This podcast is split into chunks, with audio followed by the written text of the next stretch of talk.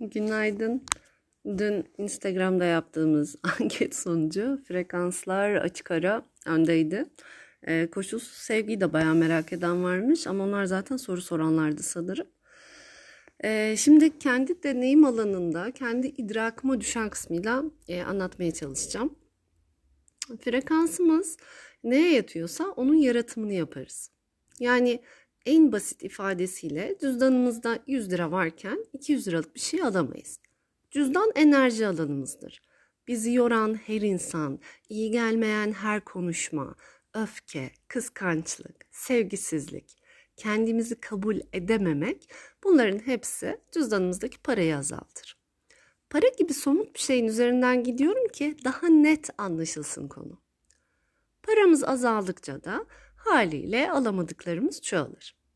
Sevgi, aşk, değer görmek, huzurlu olmak, başkalarına bağımlı olmamak, özgür olmak vesaire vesaire. Bunların hepsi cüzdanımızdaki para kadar bizim olur. Yani enerjimiz ne kadarsa, frekansımız ne ile örtüşüyorsa onunla yaşarız hayatta. Şimdi bir soru. Paramızın kıymetini bu kadar bilirken neden aslında bizi ayakta tutan o yegane sistemi enerjimizi har vurup harman savuruyoruz? Neden ona gereken özeni göstermiyoruz? Çünkü basit olan zordur. Sağlığımız, hayattan aldığımız keyif, sinir sistemimizi yönetme şeklimiz her zaman frekansımızla ilgilidir. Eşyalar frekansımızı arttırmaz. Daha iyi bir ev, araba, daha güzel bir kazak, şık bir toka bizi an içinde iyi hissettirir ama andan sonra kolayca eski modumuza geri döneriz. Frekansımız yüksekse parlarız. İnsanlar bize çekilir. Şükürde kalırız. Hayatın her alanında bolluk ve bereket yaşarız. Dışsal etmenler duygu durumumuzu etkilemez ve en önemlisi kendimize yetmeyi öğreniriz. Peki bu birden mi olur? Yani birden mi yükselir frekans? Hayır. Çünkü o değer birden düşmedi. Frekans değeri zaten sabit kalmaz. Ama düşük alanlardan kurtulmak için bir yerden başlanabilir. Minik bir liste vereceğim. Umarım işe yarar. Umarım faydasını görürsünüz. Sizi kaosa düşüren her iletişim frekansa bir darbedir. Bu tarz iletişimlerden sonra enerji alanınız ağırlaşır. Özellikle baş kısmında ve gözlerde yoğunluğu hissedebilirsiniz. O yüzden biriyle konuşurken, görüşürken, bir ortamda yer alırken bu durumdan alacağınız verim ya da verimsizliği düşünebilirsiniz. Dedikodu, yalan, kıskançlık, öfke gibi özünde yaratılışımızla taban tabana zıt. Ama deneyim ve karmaların merkezi olan bu duyguların içinden daha bilinçli geçmek, nefsi terbiye etmek için niyetler ve çalışmalar yapılabilir. Bu duygular bizim kötü olarak kabul etmemiz gereken duygular değildir. Biz bu duyguları kabul etmeliyiz. Bunların da deneyim alanı olduğunu anlamadıkça enerji dengeye gelmez. Size iyi hissettiren canlılarla olmak çok iyi gelir. İnsan, hayvan, doğa hepsi olur. Yeter ki içinde saf olan bir şeyler olsun.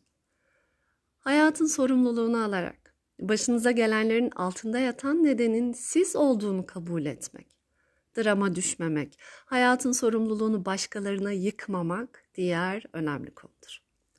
Namaz, yoga, e, özellikle kundalini ve japa yoga, esma, mantra gibi tüm ruhsal çalışmalar ilaç gibi gelir.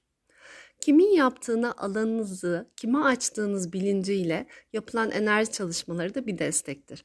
Ve evet enerji çalışmalarına niyet ettim, başlıyorum. E, ama bir süre ya da uzun bir süre karşı tarafın enerji alanını bilmiyorsam e, o şekilde çalışma yapmayacağım. E, çünkü enerji iki taraflı akan bir şey. E, anlayış göstereceğinize inanıyorum. E, devam edelim. Daha da böyle anlaşılır net olması adına mesela hay esması ve satanama mantrasını da önerebilirim. Ama nasıl kullanacağınız kısmı için e, biraz araştırma yapmanız gerekecek. Sabah güneş doğmadan uyanmak, gece erken yatmak da çok etkilidir. Ezoterizmde, okültizmde ve dinlerde sıkça belirtilir bu. Karanlığı ya ruhsal çalışmalarınız için ya da uyku için kullanın der. Yedikleriniz, Ama diğer saydıklarımı yapmadan direkt kahve içmeyerek frekansım yükselir mi Gökçe kıvamına lütfen gelmeyin. Son olarak bunların hepsini yapıyorum. Ama gün içinde birden enerjim düşüyor, kendimi kötü hissediyorum diyorsanız enerji alanınızı yeterince korumuyor olabilirsiniz. Ağrıda yırtıklar olabilir. Tabi bildiğimiz yırtık değil. Özetle e, dışsal etkilerin hala sızdığı bir alan vardır.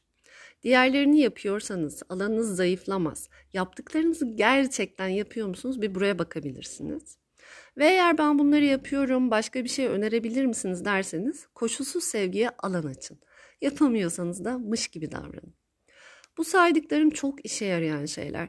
Gerçekten enerjinizi korumak ve onunla çalışmak istiyorsanız içinize yani öz varlığınıza yatırım yapın. İnanın bir süre sonra kendinizdeki değişikliklere inanamayacaksınız. Buradaki sır çok basit. İnsan ancak yüreğiyle baktığı zaman doğruyu görebilir. Gerçeğin mayası gözle görülmez. Küçük Prens'te çok sevdiğim cümlelerden biridir. Frekansları, enerjileri de çıplak gözle göremeyiz çoğu zaman. Ama kendimize dürüst olup samimiyetle hayatımızda bakarsak her yerde gerçeği, kendi gerçeğimizin mayasını hissedebiliriz. Ve bu son kısmı özellikle burayı kalbinde hissedenlere, kelimelerin ötesindeki enerjiyle idrakınıza düşsün. Başkalarına yardım etmek için bazılarımızın bir an önce kendi enerji alanını toparlayıp buraya neden geldiyse ona odaklanması lazım artık. Enerjinizi topladığınızda bunlar size gelecektir zaten. Elimizden gelenleri, hatırladıklarımızı başkalarına hizmet için kullanmalıyız. Hizmet sende olanı başkalarıyla paylaşma gücüdür. Aklınıza ve yüreğinize şu an düşen her şey buna dahildir. Havayı koklayın. Her şey değişiyor. O her şeye uyumlanabilmek için birbirimize destek olmamız gerekiyor. Gölge yanlarımızı kabul edip, önümüze engel olarak koyduklarımızı bırakıp yolda buluşmak dileğiyle. Olmaz mı? Aşkla.